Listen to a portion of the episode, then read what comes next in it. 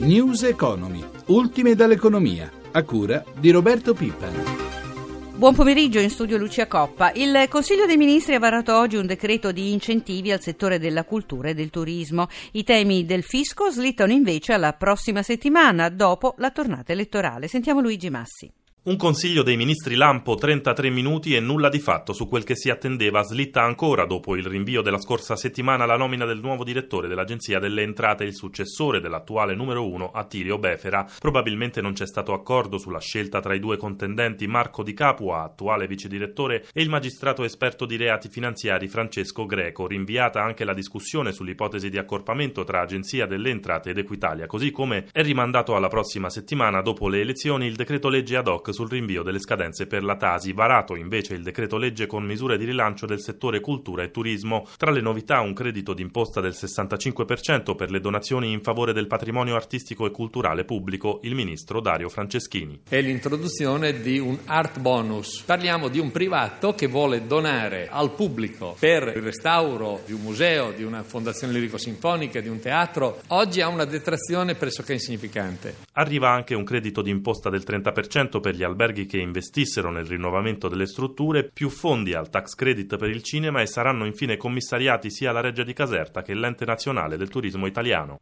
La Cina continua da anni a registrare tassi di crescita superiori al 7%. Il paese è una delle realtà più dinamiche del pianeta, attrae investimenti e merci da ogni parte del mondo, ma sono ancora troppo poche le aziende italiane che riescono ad approfittarne. Ce ne parla Sandro Marini. Sono anni ormai che la Cina, grazie ad uno sviluppo tumultuoso, costituisce il mercato più appetibile del mondo. Giappone, Corea del Sud, Taiwan, Stati Uniti sono i paesi in testa alla classifica dell'interscambio commerciale, con cifre spaventose, fra i 127 e i 177 miliardi di dollari di esportazioni all'anno. La Germania è al quinto posto, con un valore dell'export pari a 92 miliardi di dollari, dati 2012 forniti dall'ICE, l'Istituto per il Commercio Estero. E l'Italia, con solo l'1% del valore delle importazioni cinesi pari a 13 miliardi di dollari, il nostro paese nel 2012 era al 27 posto. A poco vale che nel primo trimestre del 2013 il Made in Italy sia risultato in lieve aumento. Il distacco dai primi è abissale. L'obiettivo, dicono Alice, è di raddoppiare i nostri risultati entro il 2020, 2% come quota di mercato pari a 26 miliardi di dollari. Non sarebbe male in termini assoluti, ma certo la distanza dai primi è incolmabile. Insomma, la Cina per le aziende italiane rimane lontana, ma siamo ancora in tempo ad entrare con maggior peso in quel mercato oppure l'occasione è ormai svanita. Claudio Pasqualucci, direttore dell'ufficio ICE di Shanghai. La Cina, oltre ad essere un'opportunità, a mio giudizio in questo momento rappresenta un'esigenza importante per le aziende italiane esportatrici, quindi gran parte delle nostre piccole e medie aziende. È un mercato enorme, in espansione e soprattutto in evoluzione, che consente alle nostre aziende di avere spazi ancora non occupati. Bisogna sapersi muovere, è un mercato che presenta tante opportunità quante complessità. Quali sono i settori che offrono le maggiori potenzialità in questa fase? Dunque, sicuramente l'Italia si colloca come tra i primissimi paesi fornitori di tecnologie e macchine utensili, tutta la meccanica strumentale. Siamo un paese all'avanguardia in tanti settori appunto per la fornitura in Cina di prodotti ad alto livello eh, tecnologico. Poi entrando nei più classici beni di consumo abbiamo una fortissima crescita del, dell'agroalimentare, vini compresi dove abbiamo ancora veramente tanto terreno da conquistare. Aree alternative, come, cioè alternative nuove come ad esempio i mobili sono un settore per il quale osserviamo un'attenzione sempre crescente ambiente, e nuove tecnologie, tutto quello che attiene al, al riequilibrio ecologico del paese, ecco lì potremmo veramente dare un valore aggiunto importante e soprattutto un campo quale dovremmo sviluppare particolarmente la nostra capacità di comprensione del fenomeno cinese è quello relativo all'urbanistica. Le, le smart city sono quelle dove l'Italia potrebbe dare un valore aggiunto notevole. Quale consiglio darebbe alle imprese che vogliono venire in Cina? Beh, innanzitutto conoscere la Cina, sapere quale opportunità e quale sfide propone, perché è un paese che sta vivendo una fase di trasformazione epocale, direi una delle tante trasformazioni epocali che questo paese sta avendo, ma in questo momento la Cina si sta sviluppando sempre più, caratterizzandosi con un mercato locale molto forte, a benessere diffuso e particolarmente veloce. Quindi l'Italia, le aziende italiane devono saper cogliere queste opportunità e quindi sapere cos'è la Cina, sapere quali sono le criticità e soprattutto sapere quali sono le opportunità che questo mercato può offrire loro. Quali sono le difficoltà che incontrano le imprese italiane? Maurizio Brentegani, responsabile di Unicredit Cina. Diciamo che grosse difficoltà, eh, basandoci sulle esperienze che abbiamo, non ce ne sono se c'è una preparazione a monte da parte dell'impresa. Quindi se l'impresa è a conoscenza delle potenzialità del proprio prodotto, sa come posizionarsi sul mercato ed è conscia che il proprio prodotto possa avere un successo sul mercato cinese, sicuramente non vedo grossissimi problemi per un, un buon posizionamento di queste imprese sul mercato cinese. Le imprese interessate alla Cina stanno crescendo oppure stanno diminuendo? Ma io vedo sempre più interesse, noi nel nostro paese nonostante le difficoltà abbiamo sempre delle eccellenze e sicuramente le eccellenze riusciranno ad avere successo sul mercato cinese. Qual è il vostro ruolo qui in Cina nei confronti delle imprese italiane, ovvero ci sono molte richieste di finanziamenti? Il nostro ruolo è quello di eh, supportare l'internazionalizzazione delle aziende italiane. Abbiamo visto che con la crisi finanziaria chi non si affacciava sui mercati esteri ha avuto più difficoltà e quindi stiamo cercando di aiutare le aziende a diventare sempre di più internazionali. Abbiamo visto, insomma, se paragoniamo il mercato americano e il mercato europeo con quello cinese, abbiamo delle potenzialità potenzialità di crescita enormi, soprattutto per quelle aziende che hanno dei prodotti destinati a dei consumatori cinesi. Grazie alla corretta gestione dei rifiuti elettrici ed elettronici nel 2012 nel nostro paese sono state risparmiate oltre 1.200.000 tonnellate di CO2. A Roma Ecodom, il principale consorzio italiano per il recupero e il riciclaggio degli elettrodomestici, ha presentato il rapporto di sostenibilità 2013.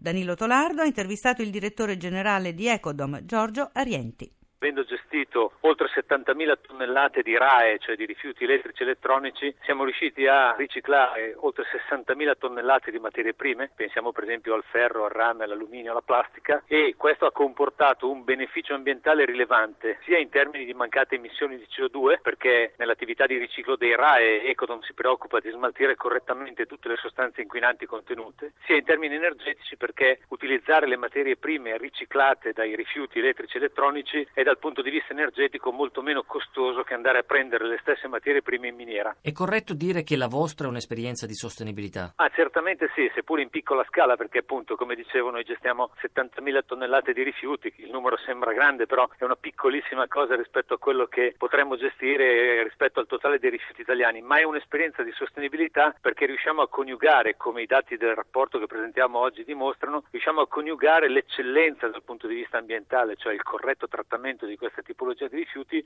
con l'efficienza dal punto di vista economico. Riusciamo quindi in qualche modo a creare un modello che penso possa essere replicato ed esteso su larga scala anche in altri settori. In concreto, come operate? Ma Ecodom ritira i rifiuti elettrici e elettronici in eh, tutte le isole ecologiche del paese, ne serviamo circa 4.000. Eh, ci preoccupiamo di trasportare questi rifiuti in impianti di trattamento dove vengono fatte due cose. Una è estrarre le sostanze inquinanti che sono contenute in questi rifiuti e provvedere alla loro distruzione in modo corretto. Pensiamo per esempio al gas contenuto nei frigoriferi, che è un gas ozono-lesivo. In questi impianti viene estratto e poi termodistrutto. E la seconda attività è quella appunto di ricavare tutte le materie prime prime che eh, formano questi rifiuti in modo tale da reinserirle nei cicli produttivi. Siamo alla pagina finanziaria, giornata poco mossa per le borse europee, con l'eccezione di Piazza Affari oggi in maglia nera. Vediamo allora come si è conclusa la seduta. Linea alla nostra redazione di Milano. Giancarlo Zanella, buon pomeriggio. Sì, buon pomeriggio anche a voi agli ascoltatori. Come hai detto tu, borse europee ancora all'insegna dell'incertezza come andamento oggi in questa penultima seduta della settimana. Chiudono in positivo Francoforte più 0,24%, Zurigo guadagna lo 0,42%, Amsterdam più 0,31%, mentre Londra in parità sostanzialmente meno 0,01%, Madrid meno 0,10%, la peggiore è Milano meno 1,09% perché non riesce ad approfittare anche del buon andamento di New York dove il Nasdaq sta guadagnando lo 0,66% e anche il Dow Jones è positivo seppur di poco più 0,13%. Vediamo Piazza Affari, singoli comparti, iniziamo con i bancari, forse i più penalizzati. Sì, i bancari sono tutti negativi, in particolare Unipol Sai, dopo la vicenda giudiziaria che ha visto anche eh, indagato l'amministratore delegato Carlo Cimbri, è il peggiore del listino principale, perde quasi il 4%, il 3,80%, male anche la Popolare Emilia Romagna, meno 3,19%, Mediobanca cede il 2,84%, Intesa San Paolo l'1,39%, Unicredit perde l'1,40%, 2,42, in calo anche Montepaschi meno 2,61%, Banco Popolare meno 2,20, la Popolare Milano perde un punto e mezzo, più di un punto Mediolanum, Azimut, società del risparmio gestito, cede il 2%, come ho detto uh, Unipolsai è il peggiore, ma anche Generali eh, penalizzata e quindi eh, dalle vendite meno 1,19%. E sono andati male anche gli energetici e gli industriali, seppure con qualche eccezione. Sì, energetici anche questi mh, negativi, peggiori sono Saipem che perde quasi il 3%, Enel perde più del 2%, così anche A2A, Enel Green Power meno 1,96%, mentre Snam Retegas cede mezzo punto, Eni chiude in parità, in leggero rialzo Tenaris più 0,51%, per quanto riguarda gli industriali, eh, bene Autogrill più 1,31%, Buzzi Unice guadagna più del 2%, Pirelli positiva più 0,69%, Mediaset guadagna il 2,63%, mentre Telecom cede lo 0,54%, Finmeccanica perde il 3,5%, Fiat SPA un punto e mezzo e la finanziaria di controllo Exor, cui oggi si è tenuta l'assemblea, il 2,20%. Vediamo lo spread. Per quanto riguarda lo spread, la differenza di rendimento tra i nostri BTP decennali e Bund tedeschi si attesta a 187 punti base con il rendimento, cioè l'interesse che dobbiamo pagare sul nostro debito pubblico, al 3,23%. L'euro? Euro che si indebolisce nei confronti del dollaro, adesso è scambiato con un dollaro 36 cent e mezzo. Grazie a Giancarlo Zanella. Diamo ora la linea a Luca Fiore di borse.it. Buon pomeriggio. Buon pomeriggio a voi. Allora, l'abbiamo sentito, giornata piuttosto negativa a Milano, nonostante lo spread si sia ridimensionato in giornata rispetto a, all'apertura di stamattina, non ci sono stati però effetti benefici sul listino.